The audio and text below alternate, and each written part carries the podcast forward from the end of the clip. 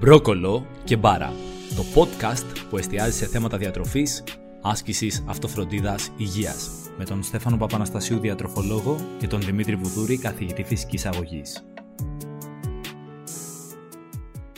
Καλησπέρα σας. Να σας καλωσορίσουμε σε ένα ακόμα επεισόδιο του podcast ε, Μπρόκολο, Στέφανε. Και μπάρα. Και μπάρα. Καλώς ήρθατε και ε, σήμερα μαζί μας, στην παρέα μας, μια εξαιρετική συνάδελφος, η Ελπίδα Ιτσίντσιφα, είναι ακριβώς δίπλα μου. Θέλω να την ευχαριστήσω που είναι σήμερα εδώ. Και εγώ σας ευχαριστώ παιδιά. Ε, σας έβλεπα και μου είχε αρέσει πάρα πολύ και πολύ χαίρομαι που είμαι και εγώ κομμάτι αυτής της προσπάθειας. Μπράβο. Χαρά μας, χαρά μας που σε έχουμε. Χαρά μας και τιμή μας. Ελπίδα μου και ήρθες μόλις από Θεσσαλονίκη, μόλις. Δηλαδή σήμερα ήρθες, ναι. έτσι, πέταξες και ήρθες κοντά μας. Έφερες την άβρα από τη Βόρεια Ελλάδα, την όμορφη. Ναι, πάντα είναι ωραία τα ταξίδια. Πάντα είναι όμορφα. Και στην Αθήνα είναι και αναζωογονητικό για μένα. Θα μας πεις ο, ο πιο πολύς ο κόσμος τώρα αυτή τη στιγμή σίγουρα γνωρίζει πολλά πράγματα για σένα, αλλά θα ήθελα και για αυτούς τους λίγους που δεν γνωρίζουν να μας πεις για εσένα. Είσαι καθηγήτρια φυσικής εγωγής, αλλά όχι μόνο. Έχεις κάνει πολλά, πολλά, πολλά πράγματα. Ε, εγώ όταν με ρωτάνε λέω είμαι μια γυμνάστρια. αλλά ναι, τελείωσα το ΤΕΦΑ κάποτε, τα παλιά τα χρόνια. Μετά έκανα ένα μάστερ στην Αμερική πάνω στο fitness ε, όπου και δίδαξα εκεί με υποτροφία, έμεινα δηλαδή και δούλεψα και όλα Αμερική. Ε, μετά γύρισα ε, μαζί με κάποια παιδιά, φτιάξαμε την Crafts, ε, ιστορία, το 92, στην αρχή του fitness. Ναι, τότε έπρεπε να εξηγήσουμε τι είναι fitness. Μας, μας ρωτάγανε τι είναι fitness. Ε, πολύ ωραίες εποχές, πολύ δυνατές εποχές. Ε, κάποια στιγμή αυτός ο κύκλος έκλεισε. Εγώ ξεκίνησα το διδακτορικό μου Ξεκίνησα να διδάσκω στο Πανεπιστήμιο. Για 20 χρόνια δίδασκα στο Πανεπιστήμιο. Το διδακτορικό, αν δεν κάνω λάθος, ήταν Αμερική ή Ελλάδα; Το διδακτορικό είναι Ελλάδα. Ήταν Ελλάδα. Στο ΤΕΦΑ πάλι Θεσσαλονίκης, αλλά στην ιατρική της άθλησης. Ε, και συγκεκριμένα πάνω στην παχυσαρκία. Και μετά, ε, όταν έκλεισε αυτός ο κύκλος με την κράση, δημιούργησα τη δική μου σχολή, την North Academy of Fitness. Και πλέον ασχολούμαι με την εκπαίδευση πάνω στο fitness αλλά τα τελευταία χρόνια η αλήθεια είναι ότι με τράβηξε πολύ περισσότερο κινησιολογία και αποκατάσταση και στο δικό μου το χώρο που έχω ένα χώρο στη Θεσσαλονίκη ε, ασχολούμαι πάρα πολύ με αυτό. Νιώθω ότι υπάρχει ανάγκη, με απορρόφησε, το αγαπώ και έχω μπει πάρα πολύ βαθιά σε αυτό το κομμάτι περισσότερο. Πανέμορφα. Τέλεια. Θα εστιάσουμε και σε αυτό ναι. το κομμάτι σήμερα, πολύ, σε αυτό πολύ το επεισόδιο, Ελπίδα. Ας συζητήσουμε και για τους μειοσκελετικούς πόνους και το πώς εμφανίζονται αυτοί στην άσκηση και πολύ πρακτικά. Δηλαδή εγώ έχω αρκετό κόσμο, εγώ είμαι διατροφολόγος και μου παραπονιούνται ότι ας πούμε πονάει ο ώμος μου ή πονάει το γόνατό μου ή πονάει η μέση μου να ξεκινήσω άσκηση, τι άσκηση να κάνω; Δηλαδή όταν απευθύνονται σε σένα, ποια είναι τα πρώτα βήματα που ακολουθείς; Το ιδανικό σενάριο είναι να υπάρξει κάποια σύσταση από το γιατρό. Δηλαδή να μας έρθει ο αθλούμενος έχοντας ήδη κάποια διάγνωση από τον γιατρό. Χειρότερο είναι όταν πρέπει εμείς να μαντέψουμε ότι υπάρχει ένας πόνος και εμείς πρέπει να α, αποφασίσουμε τι είναι. Πολύ συχνά χρειάζεται να στείλεις ξανά πίσω και να πεις θα ήταν καλό να μιλήσεις με κάποιον να έχεις μια μαγνητική, ίσως να έχεις μια εκτίμηση, γιατί δεν είναι σωστό εμείς οι γυμναστές να βγάζουμε διάγνωση. Ε, αυτό που πας σε μια παρέα και όλοι σου λένε «Α, είσαι γυμναστής, να σου πω, πονάει λίγο εδώ ο καρπός μου, τι να κάνω. Δεν είναι σωστό αυτό. Ε, όταν λοιπόν φτάσει κάποιος σε εμάς ε, και δούμε ότι υπάρχει μία γνώση για το τι συμβαίνει, ε, το αφήνουμε στην άκρη και μετά παίρνουμε όλο το ιστορικό. Γιατί πρέπει να καταλάβουμε ότι ο πόνος είναι το σύμπτωμα, δεν είναι το πρόβλημα. Και πάρα πολύ συχνά το πρόβλημα δεν είναι εκεί που πονάμε. Δηλαδή πρέπει να σταματήσουμε να κοιτάμε αυτό που πονάει και να κάνουμε όχι μόνο zoom in, αλλά zoom out, να δούμε τη συνολική εικόνα. Δηλαδή πρέπει να δούμε όλη του τη ζωή πώς είναι. Ε, υπάρχει φλεγμονή, αυτά τα καταλαβαίνετε και εσείς αδιατολόγοι. Υπάρχει φλεγμονή στο σώμα, ζει με έναν τρόπο που έχει το λεφικό του φτάσει στα όρια του και δημιουργεί αιστείες που μπορεί να μην φαινόντουσαν καν εάν ήταν όλα καλά, κοιμάται καλά, έχει στρες, ε, τι άλλο ιστορικό τραυματισμό να έχει. Δηλαδή θα πάρουμε μία ε, ανάλυση της ιστορίας του όσο μπορούμε πιο αναλυτική. Πρέπει να καταλάβουμε αυτός ο άνθρωπος από που μας έρχεται. Δεν είναι δηλαδή ένας ώμος και θα ακολουθήσουμε ένα πρωτόκολλο. Αυτό είναι απλή εικόνα. Ε, το έχω τον αφιάνα μου και θα κάνω αυτές τις ασκήσεις, είναι μεγάλη παγίδα. Ουσιαστικά πρέπει να, να δούμε το πλαίσιο στο οποίο ζει αυτός ο άνθρωπος, να πάρουμε όλη την ανάλυση, όλο το ιστορικό του, να καταλάβουμε πώς έφτασε εδώ. Και μεταξύ μας, αν εμφανίζονται μειοσκελετικοί πόνοι, λέμε μην ανησυχείς, ε, μειοσκελετική πόνη είναι κάτι το οποίο φαίνεται, έχει βγει στην επιφάνεια, σε πονάει, σου έδωσε προειδοποιητικό σημάδι, θα το δουλέψουμε. Ανησυχούμε για αυτά τα οποία δεν δίνουν σημάδια. Είναι εσωτερικά. Όπως, πολύ, πολύ ενδιαφέρον αυτό. Καρκίνος, ασθένειες, αυτοάνοσα, τα οποία αργούν, χτίζεται κάτι εσωτερικά και ε, όταν το καταλάβεις είναι πια αργά. Είναι πια αργά. Πολύ σωστά. Αν λοιπόν το στρες, η κούρεση, ο κακός ύπνος, το κακό φαγητό, οι κακές συνθήκες ε, ζωής και εργασίας φτάνουν στο σημείο να μας χτυπήσει καμπανάκι μέση, εντάξει, θα τη φτιάξουμε. Και έδωσες τώρα και μια πολύ, ένα πολύ ωραίο ερέθισμα. Είδες τελικά μπορεί να πονάει η μέση το γόνατό μου, αλλά το να πάρω απλά το παυσίπονο, έρχομαι τι να κάνω, να. Σκεπάσεις. Να σκεπάσω έτσι. Τη σκόνη κάτω το χαλί που λέμε. Ε, καμία λύση. Εδώ είναι όντως πολύ μεγάλο το θύλημα, γιατί ο πόνος ε, μας αλλάζει.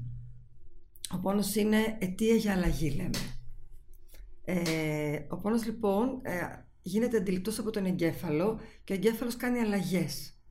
Κάνει αλλαγές θέλουμε δεν θέλουμε. Πρώτα απ' όλα για να μας προστατεύσει μέσω αυτού που λέμε γενικά και αόριστα ιδιοδεκτικότητα μειώνει την παραγωγή ισχύως. Χαρακτηριστικά αν έχεις τραυματισμό στο κάτω μέρος του σώματος μειώνει την παραγωγή ισχύως στους γλουτούς. Να το πω πιο απλά. Δεν θα δουλεύει ο γλουτός του ποδιού που τραυματίστηκε είναι σαν να θέλει να σε κρατήσει πίσω. Για να σε προστατεύσει. Λοιπόν, σαν να σου λέει κάτσε στα αυγά σου τώρα, έτσι, να γίνεις καλά.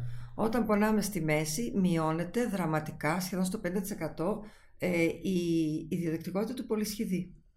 Μόνο επειδή πόνεσαι. Τώρα, πόνεσαι σήμερα και έμεινες εκτός γυμναστήριου και μου έρχεσαι μετά από τρεις μέρες, μια εβδομάδα και μου λες: Τώρα είμαι καλά, συνεχίζω. Δεν είσαι ο ίδιος άνθρωπος. Έχεις αλλάξει. Ο πόνος σε άλλαξε. Άρα λοιπόν, αυτός ο πόνος δεν είναι μόνο να τον ε, αντιμετωπίσουμε για να μην υποφέρουμε, είναι ότι όταν υποφέρει κάποιος το σώμα του θα κάνει αλλαγές. Άρα ε, βεβαίως και είμαι αντίθετη στα φάρμακα, βεβαίως και δεν ενθαρρύνω τα φάρμακα και δεν θέλουμε να κρύψουμε τον πόνο, αλλά αν φτάνει να υποφέρει θα του κάνει αλλαγές. Αν πονάει το ένα σου πόδι θα πατήσει το άλλο, θα ενοχλήσεις το άλλο, θα πονέσει το πέλμα, το γόνατο, το ισχύο στο άλλο πόδι. Πάρα πολύ σωστά.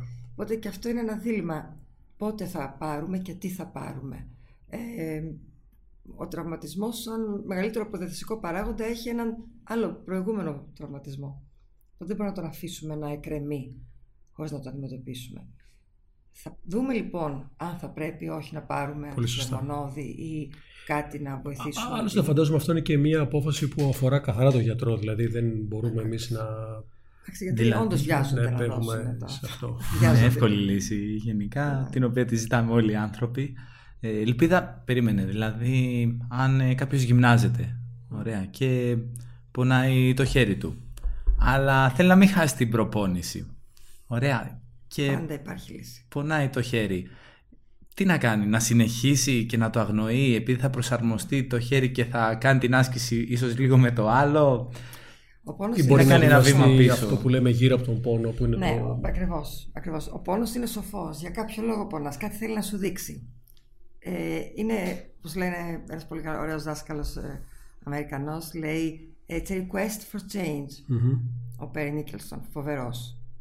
Ε, αν λοιπόν πονάω, κάτι σημαίνει. Κάτι πρέπει να αλλάξω. Δεν μπορώ να το αγνοήσω. Θα κοιτάξω πρώτα απ' όλα να προπονηθώ χείρο από το πόνο, όπως είπες πολύ ωραία Δημήτρη, δηλαδή να κοιτάξω τα υπόλοιπα μέρη του σώματος. Δεν ξέρω αν είναι καλή λύση να γυμνάσω την άλλη πλευρά. Αυτό είναι πάντα ένα δίλημα, διότι γυμνάζοντας την άλλη πλευρά, αφήνεις αυτή την πλευρά. Ε, να μην το πω αγύμναστη, αλλά σίγουρα όχι ίδια.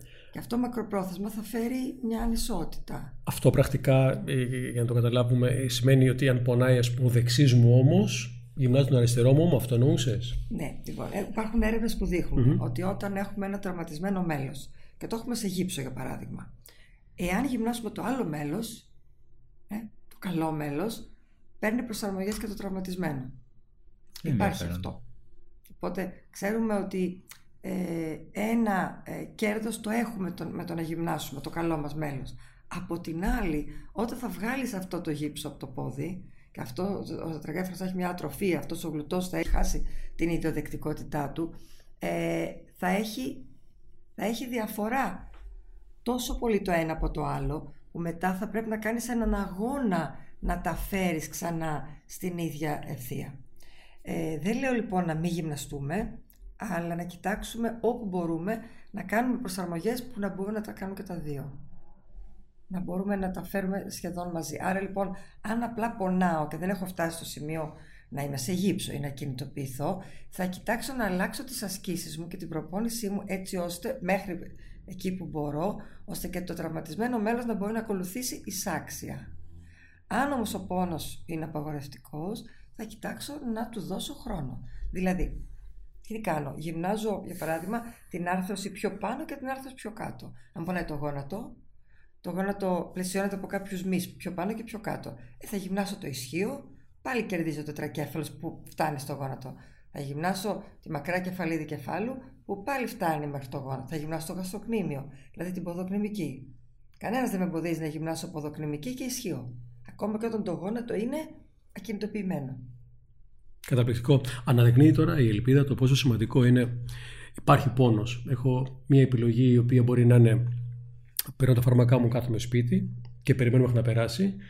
Η άλλη επιλογή είναι πηγαίνω και κάνω ό,τι πιστεύω ότι είναι καλό. Και η τρίτη επιλογή είναι να έχεις έναν ειδικό ο οποίος θα μπορέσει, γιατί όλο αυτό ακούγεται σαν ε, ξέρεις, ένα πολύ το κουβάρι. Δηλαδή, ωραία, πού το πιάσει τώρα. Και πού ξέρει, φόρμουλα. Ναι, ναι, ναι, ολόκληρη φόρμουλα. Πόσο σημαντική είναι η, τελικά η επιλογή ενός ανθρώπου ο οποίος θα μπορέσει να σε κατευθύνει για να βγεις από, την, ε, από το πηγάδι αυτού του πόνου. Μα είναι μαγικό το τι μπορούμε να κάνουμε και πόσο μπορούμε να βοηθήσουμε. Διότι μόνο που θα αυξήσεις την καρδιακή παροχή, την, ε, την ταχύτητα του αίματος, με απλά λόγια να το πω στο σώμα, και αυξάνεις την αιμάτωση, αυτό θα ωφελήσει και την τραυματισμένη περιοχή. Με το να κάτσεις σπίτι σου και το λευκό σου σύστημα να αρχίζει πάλι να μην είναι τόσο επικοδομητικό, να μην είναι τόσο λειτουργικό, ε, δεν βοηθάς την αποκατάσταση της κατάστασης.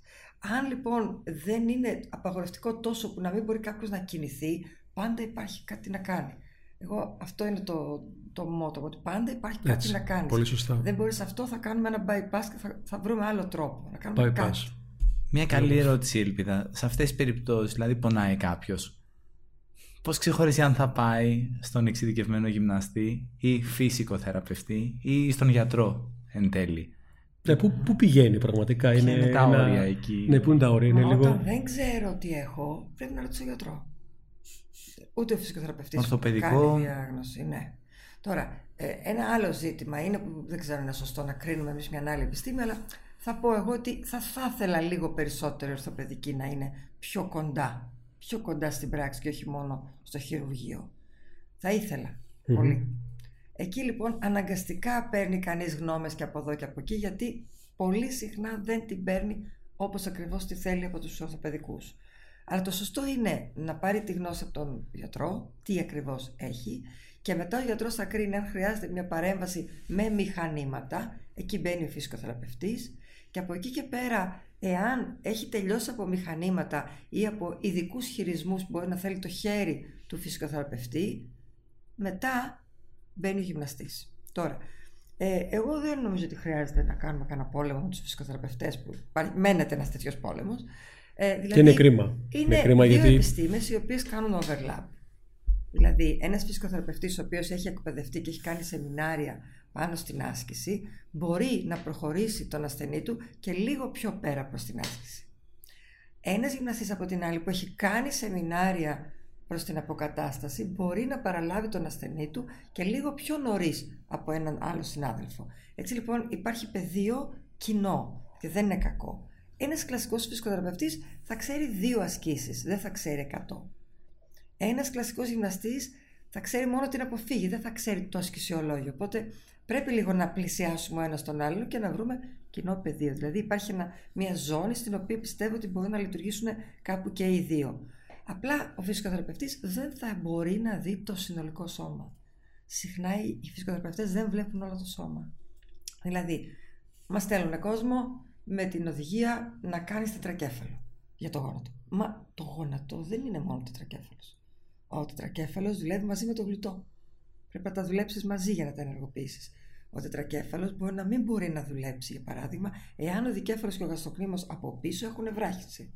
Και γιατί έχουν βράχηση ο δικέφαλος και ο γαστροκρήμιος. Να το πω πολύ απλά. Για να μπορείς να δουλέψεις έναν μη, κοιτάς και τι άλλο το εμποδίζει. Ναι, δεν ωφέλει να γυμνάζεις τα τυφλά έναν μη που το βλέπεις ότι έχει ατροφήσει και να μην κοιτάς να διευκολύνεις την υπόλοιπη κατάσταση. Αν το κάνεις αυτό, ελπίδα.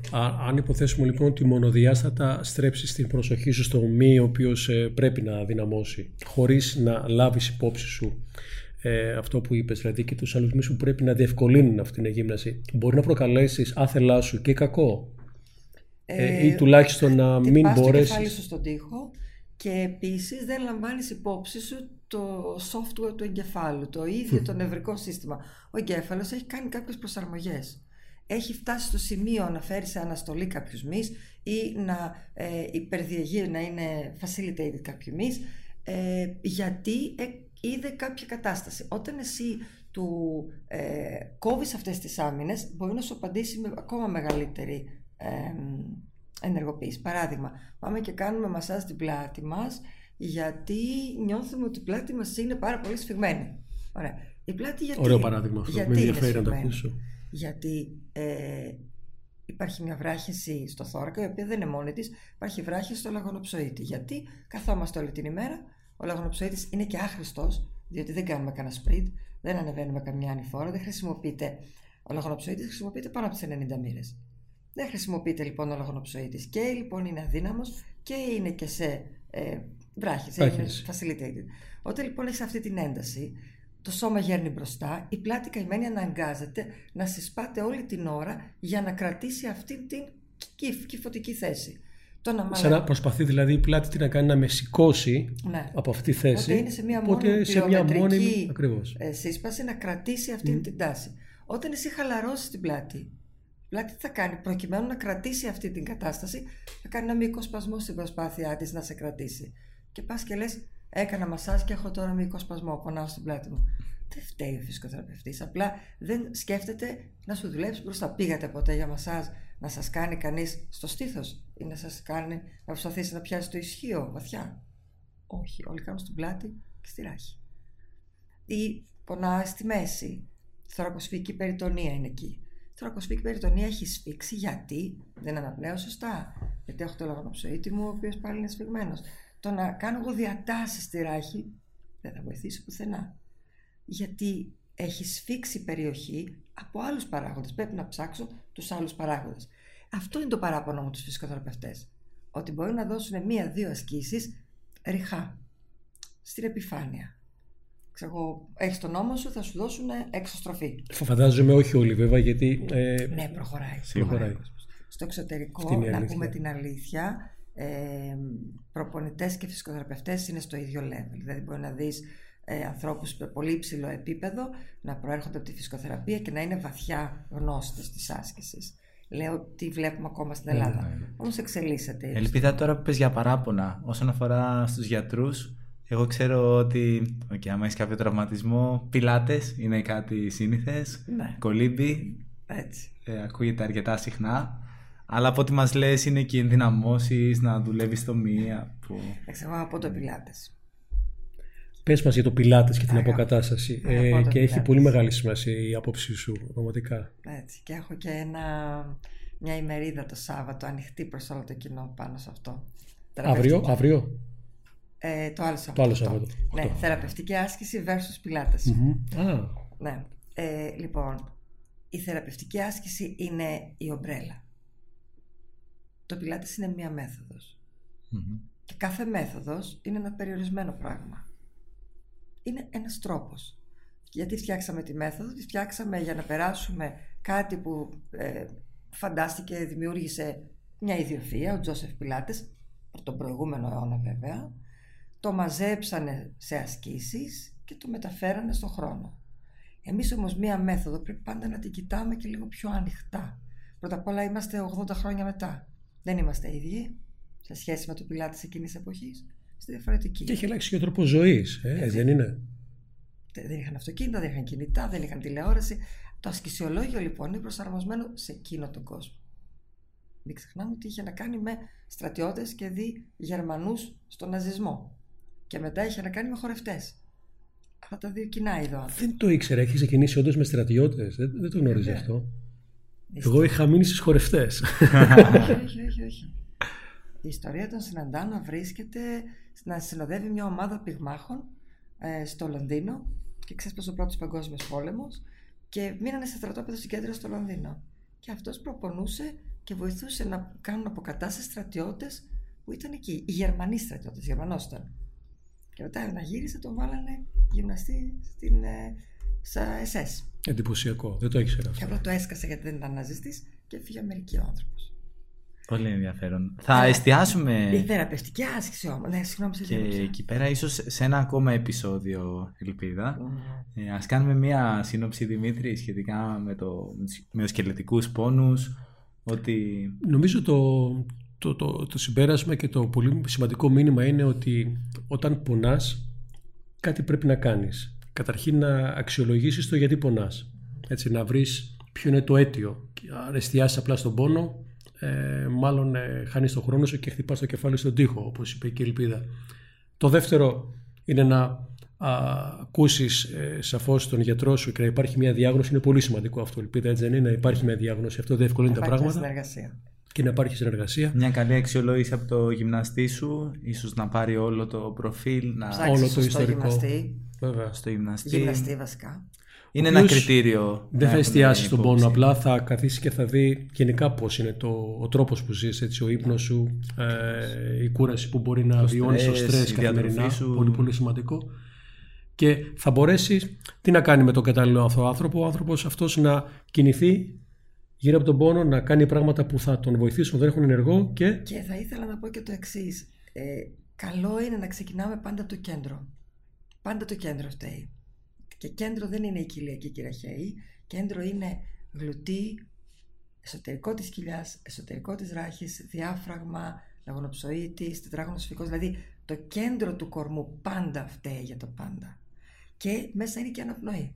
Οπότε τα δύο πράγματα που θα κάνουμε στην αρχή είναι να αξιολογήσουμε αναπνοή και το πώς λειτουργεί το κέντρο. Αν είναι δυνατό το κέντρο, γενικά θα πάει καλύτερα και η περιφέρεια. Όταν ο οργανισμός νιώθει το κέντρο του δεν είναι δυνατό, σφίγγεται στην περιφέρεια. Οπότε για να υπάρχουν βραχίσεις στα άκρα, κάπου το σώμα νιώθει αδύναμο και κλειδώνει. Υπέροχα. Πολύ ενδιαφέροντα. Πανέμορφα. Ελπίδα, σε ευχαριστούμε για αυτό το επεισόδιο. Μας είπες Και στο επόμενο επεισόδιο θα πούμε ακόμα περισσότερο για την θεραπευτική άσκηση και το πιλάτες. Αν υπομονούμε. Ευχαριστούμε πάρα πάρα πολύ. Γεια χαρά. Χαιρετούμε.